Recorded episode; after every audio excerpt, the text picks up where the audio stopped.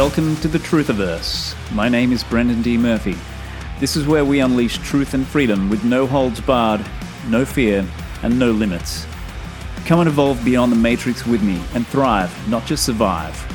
This is a realm of empowering, uncommon awareness. This is my Truthiverse.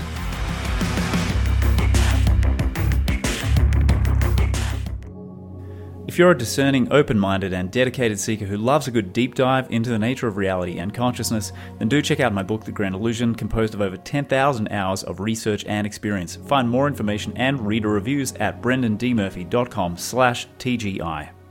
It's just kind of how my mind works. Um, I see things, and maybe if I came from the strict discipline of archaeology or Egyptology or oceanography, I would look at them as, well, this is just an anomaly. Yeah. But I think because, um, I don't know, ever since I was young, I've just been into everything. I could never pick a major. You know, I studied marine biology, history, philosophy, religion, this, this. And I think that was a strength that I brought to the book because, you know, more than anything, it was kind of to me, you know, a synthesis of a wide range of data that I think a lot of people had not really done. And I had read a lot of books on the subject for many years. And, you know, there are excellent books just on the psychic aspect of Atlantis, past life regression, Akashic records. There's dozens of books on Edgar Cayce's concept of Atlantis, but, and likewise, dozens of, you know, alternative archaeology books on the subject. But I hadn't really cracked the code, so to speak, because so many of them, you know, particularly with the past life regression books that I had read, or just books on, you know, visions of past lives in high antiquity, high technology, technic antiquity, they had presumed that the average person, you know, necessarily believed in that uh, to begin with. And although I believe these accounts are accurate based on what I've seen. And of course, after reading your book, um, you know, much more convinced that the powers of the mind are vastly underrated. Um, I had never really seen somebody, you know, write something where I gave this book to my friend's mother, for example, who, you know, she had no idea about Atlantis. She is kind of an open minded person, very spiritual, but I wanted to write it in such a way that she could pick it up and actually say, wait a minute, wait, there's actual evidence to support this. And at the same time, take somebody like a professional debunker, so to so-called professional debunker, and show them, look, the same standards to which you apply, you know, the the the idea that Socrates existed, which you know we only know of because of Plato. Um, why don't you apply that to Atlantis? Because it sounds fantastical. Because it sounds um, like something that contradicts mainstream materialism. What is it? Um, and so that became a major part of the book was really seeing why is this story so discounted and by what criteria do we judge any ancient history um, you know, the source material for me as a professional historian beyond even 200 years is incredibly, incredibly questionable. Um, to go back to ancient Greek times, even if you're fluent in, you know, archaic Greek, there's so little of this material left, given not just the destruction of temples, libraries, obviously the Library of Alexandria, but you're only seeing what was written down by a handful of people who were permitted to write, who could read and write. Um, and that's in mainstream history. So when you're dealing with time spans, in this case, stretching back 200,000 years, if we take Edgar Cayce's timeline for the first kind of beginnings of what would later become, uh, at that time, the continent of Atlantis, um, which is another important concept we can touch on this question of well is an island is a con and that was a critical part of the book was untangling this misconception as well, because as we'll see, this civilization, if we are to believe these records by Edgar Cayce Frederick Oliver, other channelers, and also archaeological evidence from oceanographers, this time period was nearly a quarter of a million years ago and stretched for, you know, 150 to 190,000 years itself as a civilization progressed, declined, was destroyed, was rebuilt.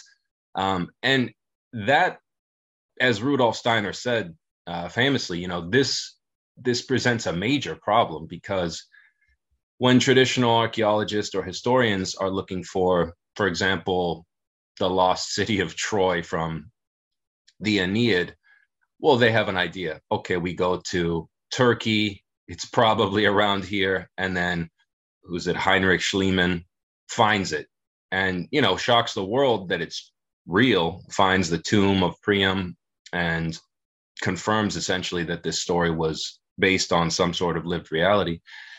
But when you're dealing with a global culture that itself had dozens of iterations um, spanning themselves thousands of years, as Rudolf Steiner said, you might as well look in Montreal or Tennessee for evidence of Atlantis rather than just the mid Atlantic ridge. And so I think this is why so many people go, well, what are you talking about? You found Egyptian artifacts in the Grand Canyon, or you found, you know, Phoenician inscriptions in Brazil. That doesn't make sense. That's not where Plato said the island was. And then you have to go back and say, okay, well, what account was he talking about? You see, and as you start to piece the story together, you realize in the Edgar Cayce timeline, for example, the first, what he called thought forms, which were, I guess, if you want to call in this chapter, I called, you know, spirits in the material world, the first incarnations of conscious thought in third dimensionality on some level. And he's not very specific. He describes them as thought forms, wraith like beings, describes the Earth's density as different, um, which again, take with a grain of salt, believe I wasn't there. But he says this happened 10.5 million years ago in Lemuria, in what would be called the American Southwest, which he at the time says, stretching for millions of years, was really the only portion of the United States, Arizona, Nevada, parts of Colorado, that was a major landmass. Um, the Mississippi Basin would have been an ocean. There was an inland ocean, which has been confirmed in Arizona right now. And over time, um, from 10.5 million years, he calls it, to roughly 210,000 years, these thought forms experimented um, what he called entangled with the already existing animal and mineral and plant kingdoms. He calls them all kingdoms. Um, he believed everything was conscious, and in some sense, I think from you know your work that you would agree. And you know this continent that he would have called Atlantis at the time um, began as a lost continent. You know, truly, when people say that, I would say they're correct if they're referring to this time period. And it would have stretched, according to him, basically where the Atlantic Ocean in its entirety from the Gulf of Mexico to modern day Spain is and filled the entire thing. Um, and this would have existed in his timeline from 200,000 200,010 BC with the incarnation of a thought form or soul, however you want to say it, called Amilius, who had a twin soul and then split off and created this person called Lilith, and then the sexes divided, and they ruled for a time. And then later, during what he calls 50,722, very specific, um, dealing with the megafauna, which again would have been everywhere. You know, in Australia, you would have had nine foot carnivorous kangaroos running. it's pretty terrifying. And so these people who lived in a society, according to him, more advanced than ours, still had to face the natural world And he said one of their solutions to that was it's very strange, but essentially a directed energy weapon that they beamed at the stratosphere, according to him, and created a bounce back effect targeting volcanic flows near where these megafauna were gathering, hoping to change the climate on a local level and kill their food supply. Hmm.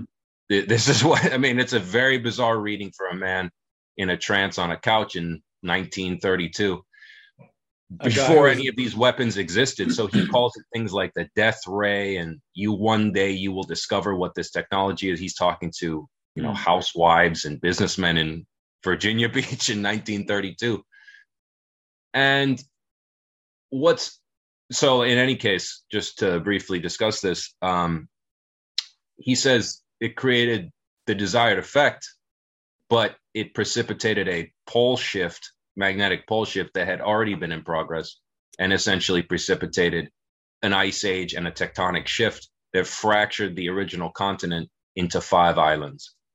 And what's really weird is, you know, as I was doing my corroborating evidence part of the book, where every time he says something, if I can find something from so called mainstream science that, you know, directly or indirectly aligns with it, I try.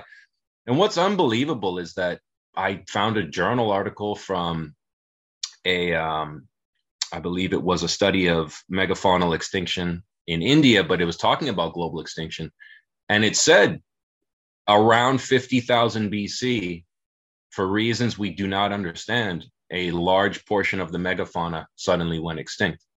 Now, again, I'm not saying that's proof. I'm not saying anything. I'm just saying he didn't say 90,000 BC. Similarly, when he said 210,000 BC, with the first incarnations of what he would call Homo sapiens that had semi modern forms. Study from Rice University confirms what they call mitochondrial Eve, the woman that we're allegedly all human beings on Earth are descended from. Well, what's the date? 200,000 BC. And this became very weird and creepy for me as time went on because I'll give you a final example for, you know, Jason Colavito and friends out there, uh, the debunking community, Michael Shermer, you know, hi. He, Edgar Cayce said in 1932, he was describing the final destruction of Atlantis around 10,000 BC. And he said around 10,500 people who were in touch with it's not specified extraterrestrial extraterrestrial interdimensional whatever, a group of beings at a portal that allegedly existed were given foreknowledge of this impending disaster and were told to prepare an evacuation and a preservation of the records. And one of the places they went was the Giza Plateau, and for various reasons. And in this reading, he says just offhandedly, Oh, and by the way, at that time, the Nile River flowed into the Atlantic near the Congo end of the country, of the continent, rather, of Africa. And, you know, in 1932, I'm sure whoever was listening to, okay, how do you know that? Well, in 1986, after satellite technology had gotten to the point where they could do shuttle imaging radar and actually go six to 10 feet below the sands of the Sahara Desert. What do they find? What is Dr. McCauley, a member of the you know American Geological Institute or something to that effect, with his whole team? What do they find using NASA radar and satellite imaging? They indeed find that the Nile River emptied into the Atlantic in a trench on the border of Cameroon and Nigeria at the end of what in his time would have been the extension of the Congo territory. Now, again, could just be a weird little wacky clue, but I don't think that's the case. I think that in some way, and that's just the archaeological evidence he was discussing. It's not counting the 14,000 total plus readings that he gave for people who were directly cured, who he didn't have to see. He literally rem- could remote view their ailment from his couch. And this was confirmed by Princeton, Harvard, Stanford. The New York Times wrote an article about it. Um, it was not fake. There's sworn affidavits. There's an entire institute to, dedicated to preserving these records.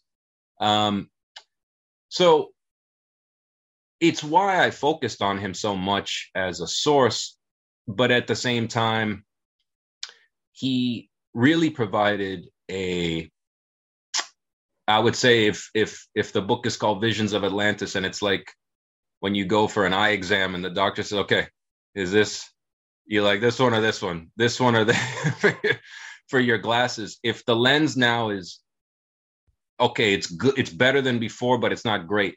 Well, then the 2020 vision or 2015 vision, like I'm blessed to have the eagle eye, that would be the visions of Frederick Oliver, who really filled in all the pieces that Cayce did not provide. Because as I stated, Cayce's readings were very short. I believe there are only 500 on Atlantis. Most of them involve past lives. Very few, unless the questioner directly asked him a question, were given specific dates or specific aspects of what actual lived life was like at this time. And I was just very curious because Plato describes essentially a Bronze Age, you know, quite complicated city architecturally, but nothing that's a stretch of the mind. He's describing they sailed with triremes, they fought with chariots, they all had to pay tribute to the king. It's essentially why most people think, okay, he's just rehashing his time in Athens and putting it in the Atlantic. Okay, great. Well, the missing, the real two smoking guns for me were when I discovered and read, which I don't think anybody that's reviewed it has truly read, um, because this is one of the weirdest books, and I've read, I'm sure, like you, thousands of books. This is one of the strangest books I've ever read, or probably has ever been written, which is Frederick Oliver's A Dweller on Two Planets, which, if you're not familiar, uh, viewers with, is an alleged clairaudient channeled book that was a series of notes written, I believe, at the pace of two pages a day for three years, two years, something to that degree, by a 17 year old kid living in 1881 during the gold rush in Eureka, California. Fair enough. You say, okay, what's the big deal? Well, the big deal is in this book, this person says, before Edgar Cayce, I received these messages from an occult preceptor who spoke to me while I was out prospecting with my parents. I stopped working. I came home. This is corroborated by other people who knew him. And I started writing this book, and I take no credit for it. After he died, he died very young at the age of 33. Um, his mother printed it. He died in 1899. His mother formatted it in 1904. And I think the first pressing was 1906, 1908. And then the first major release was 1920. So when people say, well, this is just fiction, I would ask, possibly. We have to, we cannot discount that. However, as with Cayce, the things Frederick Oliver says describing the life of a person named Philos, who he calls his occult preceptor, who speaks to him, who himself is using Frederick Oliver to describe his past life as a character named Zailm Numinos in Atlantis, specifically on the island of Poseid, which is quite important, that word Poseid um, it, it was astounding because I'm thinking to myself, okay, I'm reading. And he says at one point, you know, I'm seeing two women, I'm dating two princesses, and I got to be careful because I'm talking to them both on my name as I'm traveling in my veil. And he has an index at the beginning of the book. And he says all of these words are written in Poseidian, but translated into English, this is what we called all of these things. So you look up what is a name? Well, it's a handheld mirror in which you can see people anywhere in the world and you can see their voice, see their picture. And in fact, at one point, you can project them holographically a la Star Wars. Now, that's quite strange. Um, and when people accuse him, and myself included, because I try always to play devil's advocate, uh, and say, okay, well, 20,000 Leagues Under the Sea came out in, I believe, 1876. So maybe as a teenager he read, maybe. There's nothing in there like that. That's about a submarine that has an electric, you know, motor that can zap natives. It's very primitive, and the science behind it is never really explained on a level even approaching what he describes. In this book, he describes a theoretical physics of the sun. He has a three page soliloquy on cathodicity, magnetism, gravity. He has an entire religion that's internally coherent. He describes the Essenes, which in 1881, unless you were a theology major at probably the Vatican, you have never heard of the Essenes uh, you really didn't hear about it in the United States until the Gnostic Gospels came out in the 70s or the early 80s. Mm. Uh, he also describes uh, the technology of the time. And I find it interesting because, you know, his Atlanteans on his timeline had what he calls veil, which were cigar shaped aluminum. He specifically says aluminum craft that were driven essentially by entraining with a power source on the main island to repel gravity. They could travel in any medium, which is, I find quite interesting since multiple, whatever you want to call them, UAP, UFO reports have, you know, these things coming out of the ocean, going into the sky, into space, transmedial craft. Um, so that was interesting. And also, um, his discussion of the fall of Atlantis I found fascinating because in his timeline, he's living in 11,116 BC. He specifically says that, which again is it's quite an important date when you corroborate it with so many other things that we find in the book. That gap between roughly 10 well 11,000 and 9,600 which was the date Plato gave, which is also bizarre because that's literally the date of the end of the Younger Dryas period mm-hmm. when the Earth began warming. Again, that's that's a he didn't say twelve thousand three hundred BC. He said literally when he was writing in 361 BC, there was a story of a country in an island that ended at 9,600 BC. Well, in A Dweller in Two Planets, um, and I'll end on this as far as the content of the book, because I would love people to to read it.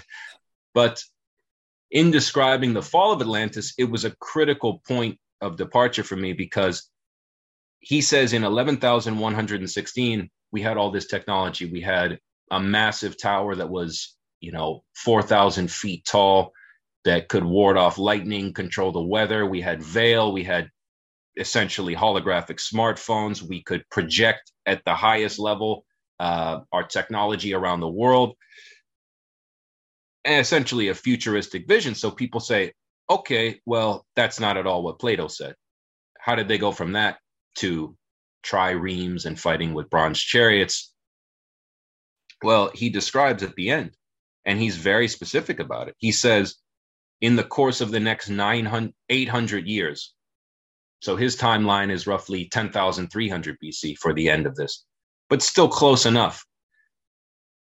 He says in the course of that 800 years, society devolved into essentially a technocratic transhumanist elite who knew how to control everything and at the end could project themselves as pure consciousness or electricity while affecting physical matter and so they had no use for these things. And the average person who lost that infrastructure didn't remember how to build a veil, how to build a name. Just like today, if we had an accident or a catastrophe, I wouldn't know how to build an iPhone, but I could describe it. Mm-hmm. Okay. We wouldn't have software engineers to keep the servers running, even if we had a functioning iPhone. Mm-hmm. And so he says by the end, essentially, it devolved by 10,000 BC into a semi state of barbarism where human sacrifice began. And finally, divine judgment was meted out, and that was it. And so that was an important thing because so many people either say, well, there's just Plato's account. It's nothing, nothing, not a big deal. He was talking about the island of Thera where there was a volcano, or he was talking about uh, Athens, or it was fiction, or it was in Morocco, or whatever the common, you know, flavor of the day is for the where is Atlantis. But if you look at it more, um, and I'll end this section of this on this. If you look at it more like, well, it was a continent, then it was a series of five islands, then it was a series of, then there were three, and the main one was called Poseid, which makes sense because in Plato's account, he says in the center of Atlantis was a statue of Poseidon surrounded by the Nereids. So he was probably talking about the culture and the island at the same time. Uh, but that was a critical part. And, you know, once I started to think about the time spans, it made a lot more sense because if you think about what was the United States like in 1800 compared to 2020, in 220 years, we've made uh, incomprehensible technological advances. So, how long would it take if nuclear war or a catastrophe, natural or human made, wiped us out? Would it take 800 years? Would it take even through natural decline that long to regress into how we lived in the 1800s? Mm. And if somebody found our records and they only had a record of that, they'd say, well, these people you know, they had wooden ships and you know they used sail and they fought with sticks and stones in the in the streets. What are you talking about? They went to space and had rockets that could land and all this. What is this? Well, no, we used to, but then we had a nuclear war or something. So I think it's an important point to consider um, as we discuss this topic is just it's a vaster time scale than any historical time period. And on top of that, it doesn't follow a linear path. It goes up, it goes down, it goes way down. It's destroyed, it's rebuilt, it's destroyed again. It's it's really uh, the default, if you believe this or believe the evidence, I rather say, it's really the default state of humanity for the majority of the time we've existed as such. And really, the gap between the final destruction of Atlantis and what we call the Industrial Revolution today, which is a roughly mm, 10,000 plus year gap, is the weird exception where we have not been technologically, spiritually supreme group of people. And I think that psychologically explained to me why so many people are drawn to Star Wars, Lord of the Rings, uh, you know, Harry Potter, Star Trek, why this inbuilt science fiction thing is such a big thing. Um, I think it's because we know that that was real on an intuitive level. And to me, the story of Atlantis was the the kind of key to understanding why these themes keep recurring throughout literature or uh, film. So, end of soliloquy. I'm starting to sound like Edgar Cayce now. You know, we're done for the present, like he said. we're done for the present. Uh, well, that's a hell of an introduction, uh, hell of an opening spiel. Um, Michael Laflemme here, ladies and gents, on fire. So, okay, let's let's um, pick out a couple of sort of threads to pull on say. One thing we haven't done is explain your you know your sort of origin story and how you you know ended up on this path and why why you ended up writing a book about such kooky weirdness. Oh wow. My origins. Okay. Well i was engineered in a laboratory in canada. They put uh metal claws in my hands. So huh. no uh you know, I grew up in in South Florida, and um, I was always interested in in the ocean. And you know, I grew up on Atlantic Boulevard next to the Atlantic Ocean. I went to Florida Atlantic University, hmm. and you know, I didn't re- even remember this until I started writing the book. One day when I was eight years old, maybe nine, my grandfather took me to breakfast and he said, You know, there's something I don't understand. And he spoke many languages. He says, Why is the Basque language similar to Nahuatl language in Mexico? Now I'm nine years old. I said, What? I go, What? What are you talking about? I just want to go get a milkshake or something. He said, No, it's I don't understand it, but you know somebody somebody does i just i don't know and he was an amateur you know language expert he was a french language teacher and you know then uh as time went on i think i always was just curious like you know as i was learning in school the second kind of weird thing was when i was learning about the pyramids and off the bat, something just did not gel with me. And it was the fact that these were chambered and aligned. I said, I don't get it. And I think with the innocence of a kid, I just I don't get it. What what do you mean a tomb? I've seen a I've seen a mausoleum. I used to live next to a cemetery. And I, I said that mausoleum doesn't have secret chambers and water flows and you know it's not connected to the rip.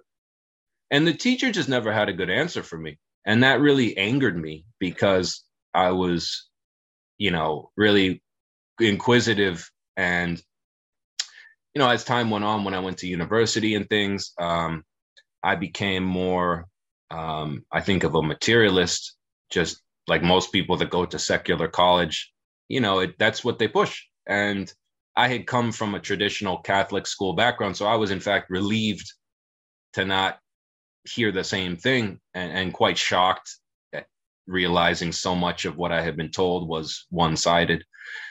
Uh, but to answer your question, you know, one day I have no idea. It really was as bizarre as what Frederick Oliver said. Um, and I, I don't say this uh, lightly as a joke, but I was sitting in the park, Wicker Park in Chicago. And it's the only time this has ever happened. I don't claim to know what it was, but it felt almost like a hypnotic suggestion of an urgency and there's a story that must be told and next thing i find myself in the bookstore that i used to go to and you know they had an alternative history section paranormal history section and you know there it was i saw the antediluvian world by ignatius donnelly and I just started reading it. And before I knew it, I was coming back to the bookstore, finished it. And really, it started to affect my life because anytime I would try to watch a history documentary or even teach history as a history professor, I, I started to think, this is not right. This is not right. And I have to, I have to explore this more, you know, from myself as a historian. And, you know, it resulted in weird things. It resulted in me, you know, leaving parties where I would say, I have to go home and look at this picture. And people say, you know, you're Michael, you're going crazy and this is not healthy. Um, but I didn't care. And, you know, I even taught, uh, believe it or not, I snuck uh, Graham Hancock's Magicians of the Gods into the syllabus believe it or not, at Loyola University. They had to buy 45 copies. You're you're welcome for that. and I was shocked that when the teacher is actually open-minded and interested in seeing what students want to learn, that overwhelmingly all of them said this is absolutely this makes sense they were quite shocked because they said well i just took an ancient history class uh, last semester, and we learned that history began in Sumeria. And we, I said, okay, that's fine, but does this make sense? Who is he citing as a source? Do you believe the findings of Dr. James Kennett with the nano diamonds and the comet um, and all the things now that the book is finished, I can watch this ancient apocalypse that everybody's freaking out over. Yep. Um, but I was really surprised that it was the the the norm that most of the students said, you know, this this and and Hancock didn't talk about veil ships and names and ancient technology. My book is much more out there in terms of that. He just said, look, there could have been a civilization that predated 10,500 BC that was on some level technologically advanced. He doesn't really specify anything more than that. And, you know, it was really also disheartening to see just, you know, in recent times how hard the academy, and I don't even want to say that, but just how hard the establishment in its various iterations pushes back against this. And I explore that topic um, as well in terms of just why do people, what is it? Is it arrogance? Is it fear? Like that could happen to us? Is it something else? Like I've built a career on this. And I've always said, I welcome critiques of this book. It makes me better, it makes the book better. Um, it has nothing to do with my personality, my reputation. I really couldn't care less what people think about me. I let the evidence speak for itself. And, you know, I think the best historians and, you know, explorers and people, you know, that are on the cusp, people like you, people like Graham Hancock, people like Randall Carlson, people that take all the the flack, you know, um, to show, look, there's another way to look at this. This is not really explained by your eighth grade Houghton Mifflin textbook, uh, which you know is going to just repeat the same thing. So, I think to answer your question in an extremely long-winded way, it's it was a obsessive uh, result of this strange event that that has never happened to me in any other of the many books and articles and things I've written. I've never had that compulsion, urgency to tell this story. And I think I, if I didn't have that, it would have taken me 15 years instead of 7 mm-hmm. Yeah. Cool, man. Thanks for fleshing that out. So I guess, um, you know, that was kind of the point of uh, the parallax view, chapter three, you know, being willing to, to see things, the same information from a different perspective. I know you wanted to, to kind of touch on that. And I reread that just before we kicked off. So, yeah, tell us tell us more about your thinking around that. Yes, well, it's pretty clear to me that if we're being intellectually honest and we're applying the same standards that we apply, for example, to traditional mainstream history, like who was Julius Caesar, who was Alexander the Great. I'll give you an example.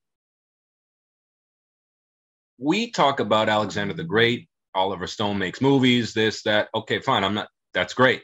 I mean, pun intended, that's, that's wonderful. And I don't think anybody believes that that story is fictional because there's genetic evidence. You can go to Afghanistan and see people with Greek DNA, and you go to that town and, oh, okay. Yeah, okay. But there's details like, for example, we have no idea how tall he was. We have six different sculptures of him. We don't even know if Darius had, did he have 500,000 men at Gaugamela? Did he have 100,000? We, we have actually no idea because the primary source for that, Ptolemy's account, was lost to history. So we use two or three main accounts, Appian, this, that, that, and the other, to piece together basically a fantasy story. And we teach that, and History Channel runs specials on it. And that's it. That's true. But how many thousands of people wrote about him, knew him, had differing views? Appian wasn't even there. So uh, that's a true account. I mean, and that's from, you know, 2,300 uh, years, 2,300 roughly years ago. So when you're talking about if this indeed was real, um, think about a quote that I include in there, which is an incredible quote from Hugh Lynn Cayce, which I'll paraphrase, which is essentially Edgar Cayce's son. And he says, Look, if a tidal wave or some catastrophe today, and he's writing in the 60s, I think, destroyed the United States, just the United States, wiped it off the map. He says, Do you think in the year 14,027, something like that, he goes, somebody comes around, drills a two inch hole in the bottom of the ocean. What do you think they're going to find? You think they're going to find a, a Hyundai Sonata and an iPhone and Brendan Murphy's guitar over there? No, they're going to find what we still find at the Mid Atlantic Trench. They're going to say, well, there's a freshwater diatom. So there's a fossilized remain of a cat. So they worshipped cats. Yeah. and the lake was a part of their cat worship. I mean, literally, like what what could you say about that? So mm. that's why I tried to go just full, you know, not quite leap of faith, but use the best, most reliable, or just the most internally consistent psychic sources, so to speak, to fill in these gaps. Because from Plato's account, we have little. From commentary on Plato's account, we have even less. His account is still the best. And what's left? We have what we have in chapter four fragments.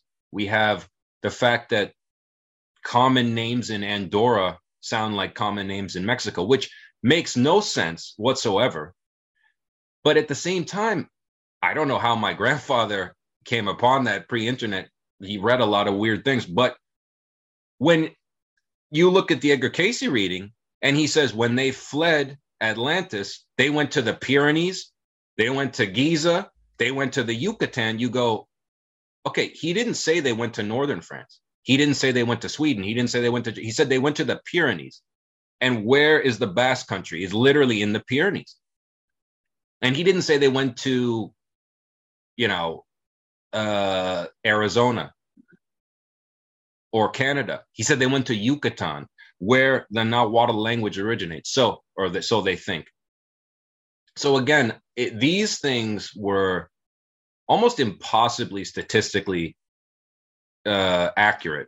If, if this is all made up, then well, what what would you consider a, acceptable psychic source? Would be my question, and that's the kind of you know impetus of the parallax view, which really it's not even so much defending the clairvoyant views. I tried to show how mainstream archaeological discoveries, the things Hancock and friends discover, is I mean, look at the pyramids, for God's sake, you know, not to get angry, but I always ask people, I don't care what they are, I don't care what they do, were they spiritual machines? Could you astrally project? Were they power plants? Were they space stations? I could really give a damn. I ask anybody. I do care. It would be fascinating to know, but we couldn't. We probably will never know conclusively because if it's true indeed that they are 10,000, you know, BC origination, it's 10,490 according to Edgar Cayce so 12,500 years old. Naturally, they would have been adapted over thousands of years for different purposes. Um, but I always tell people, you know, and and this is about as you know ag- aggressive as I get in writing, but I say, look, round the number off to what 2.3 plus million blocks that each weigh 4,000 plus pounds. Okay, so go outside, take the wheels off your Jeep Grand Cherokee with the tires, so just the frame and the motor, and then put a thousand pounds more in the trunk, and then move that roughly 550 miles with your friends, and, and you can build a ramp uh, or a mound.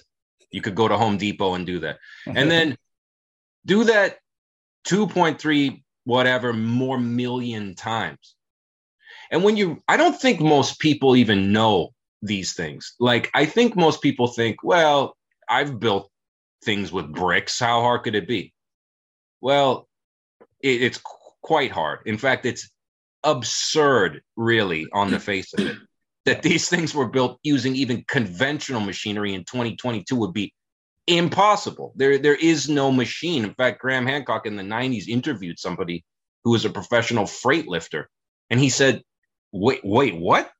How much do those things weigh?" And he said, "How many are there?" And Hancock and I think Bauval was with him. Said, "Yeah, could you do that?"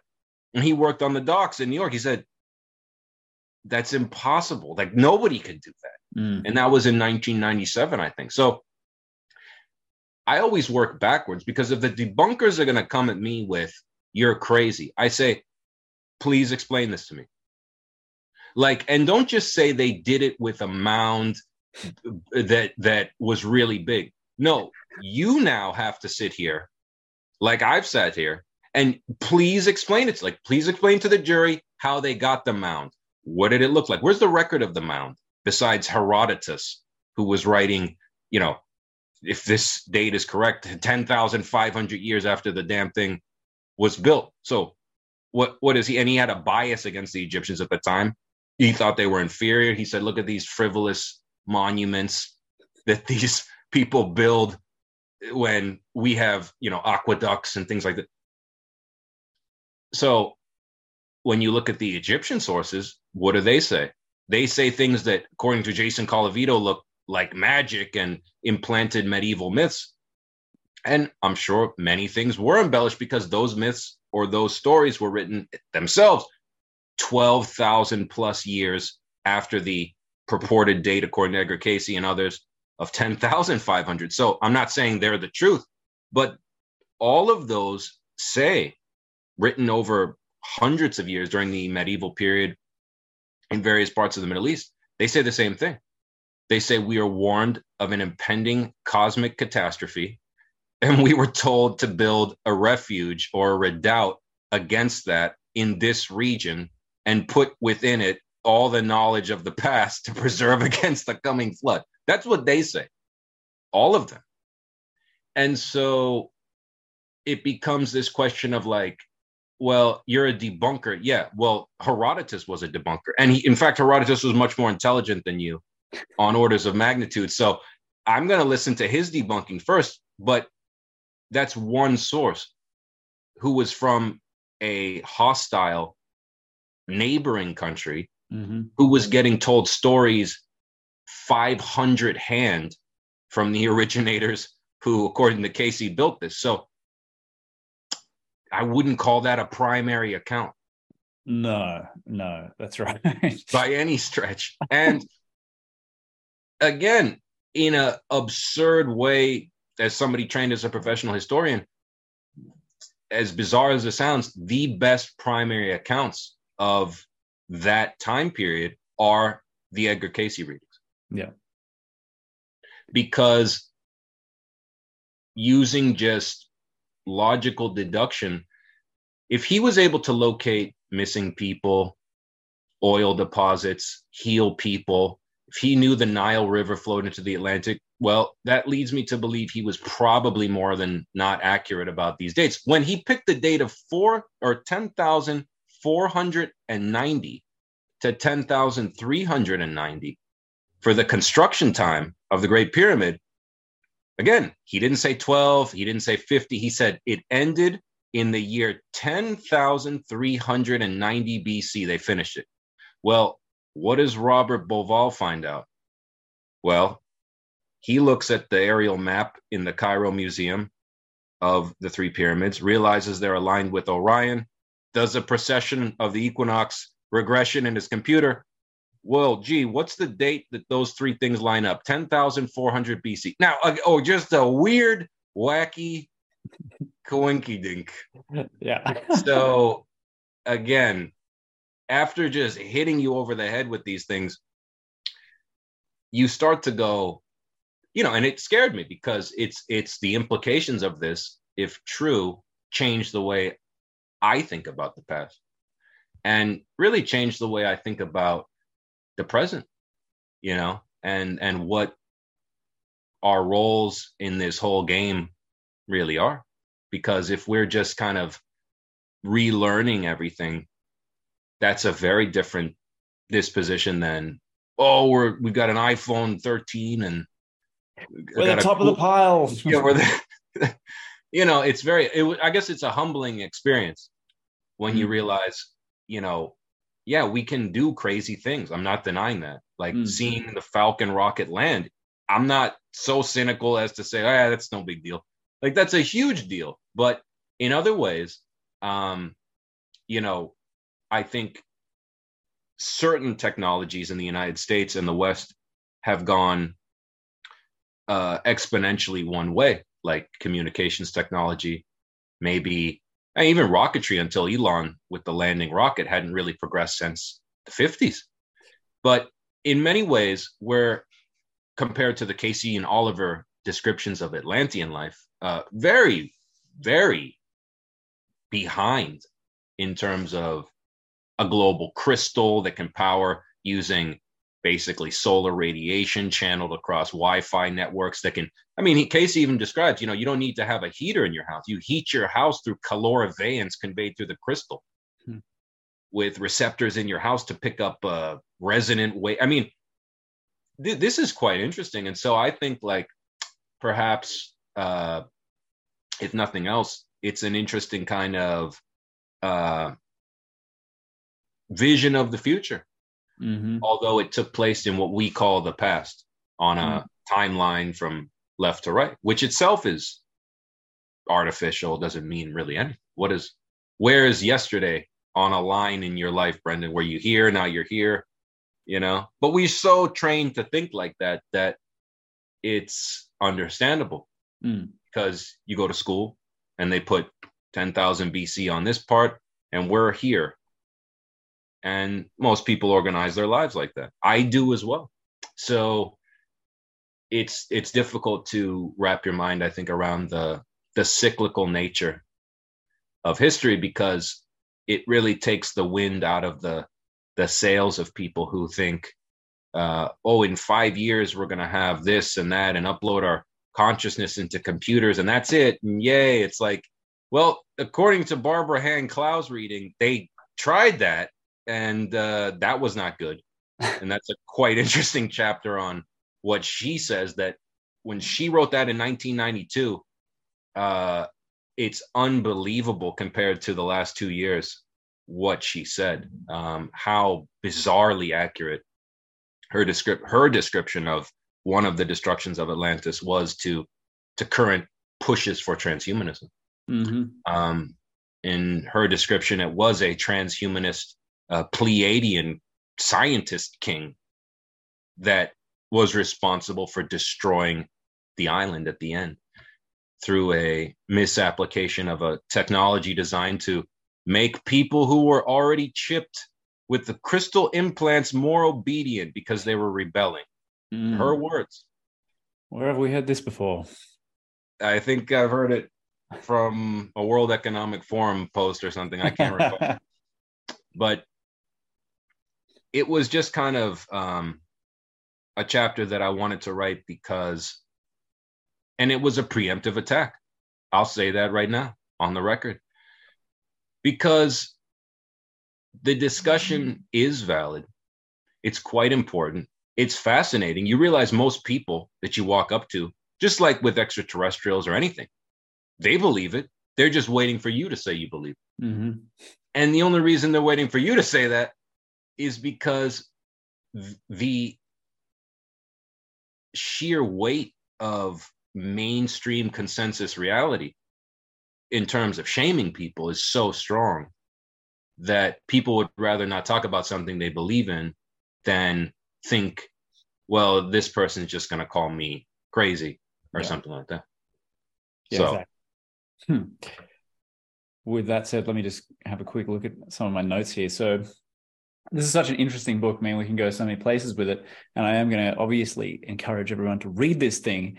Um, I liked there was a little interesting bit about the link between Plato and Socrates, which is which is something that I don't think I knew at, at, at, the point where I was reading. I was like, oh, okay, this is interesting. So we we know about Plato's you know account of Atlantis, but it was actually apparently because of Socrates, and that um, it's like Plato is the mouthpiece. But it, I think you said in the book that it was his interpretation of what Socrates said that was so key.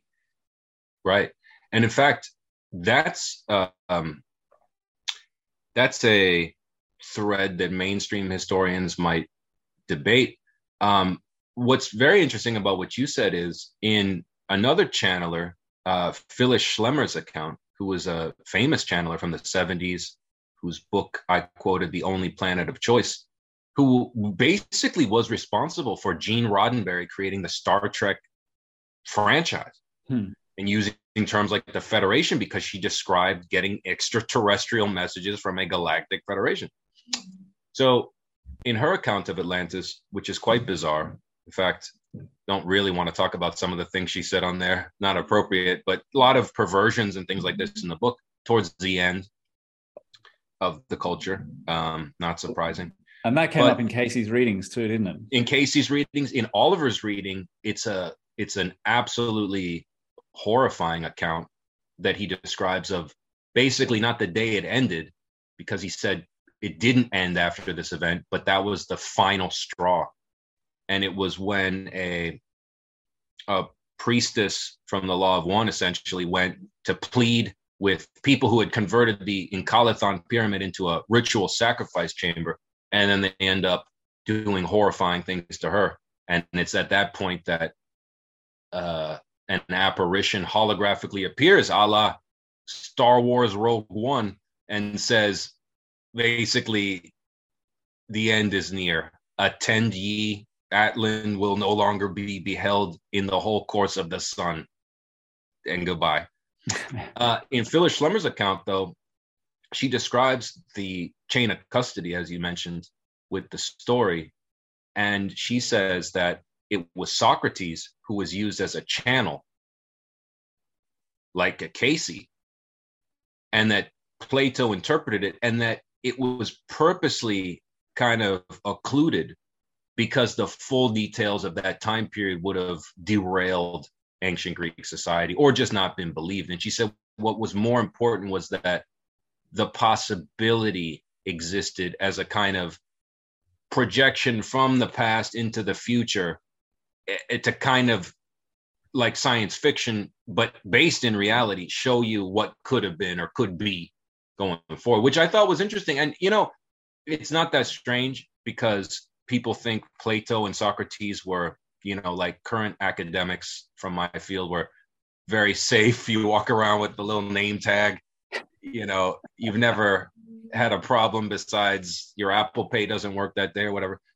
but think about it. Plato and Socrates, I believe, fought back to back in a phalanx, in physical combat, in a skirmish or something like to that effect. Um, also, you know, the the uh, the ability of these two people to come up with things like the allegory at the cave in the, the allegory of the cave or you know different things attributed to socrates within the dialogues. A lot of people attribute that to the psychedelic experience that all great greek philosophers had in the eleusinian mysteries where they took probably a fermented form of ergot and were taken underground into this you know vast complex which a lot of people went to it was kind of like a burning man of, of ancient greece really as as they describe it, it, it sounds almost like burning man is like another eleusinian mystery mm. and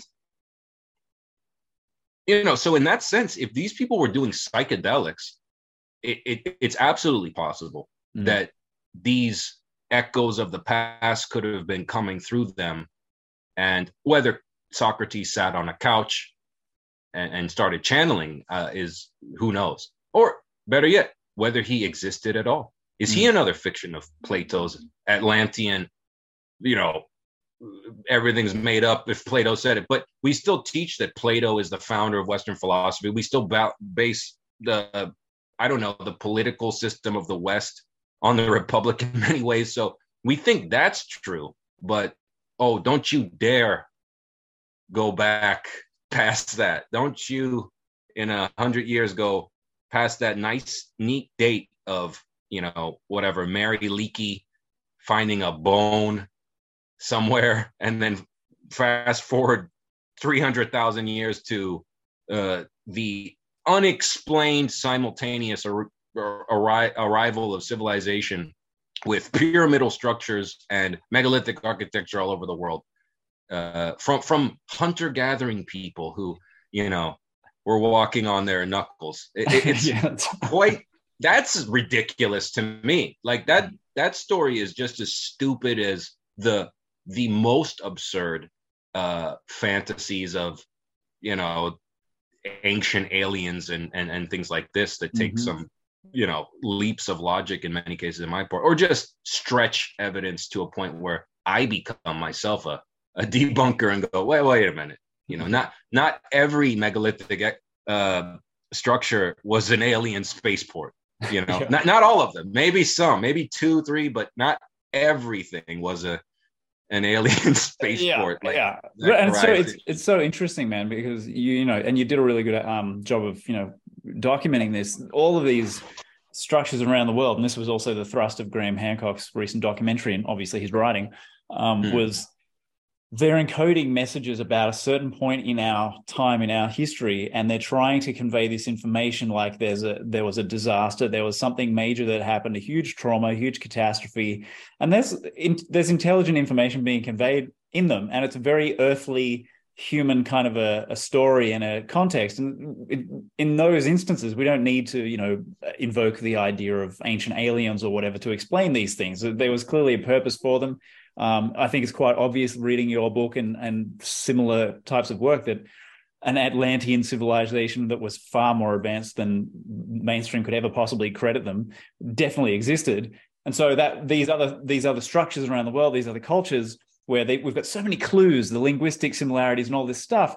Um, their legacy civilization, their legacy cultures of this this you know ruined um, entity. You'll find the full video and any bonus materials in my exclusive members only portal, The Truthiversity. This unique creation is the official home for all my multimedia research and entertainment content. Updated regularly, my members get access to absolutely everything I create, including full podcasts, courses, articles, videos, audio files, the whole enchilada. Book your spot at truthiversity.com.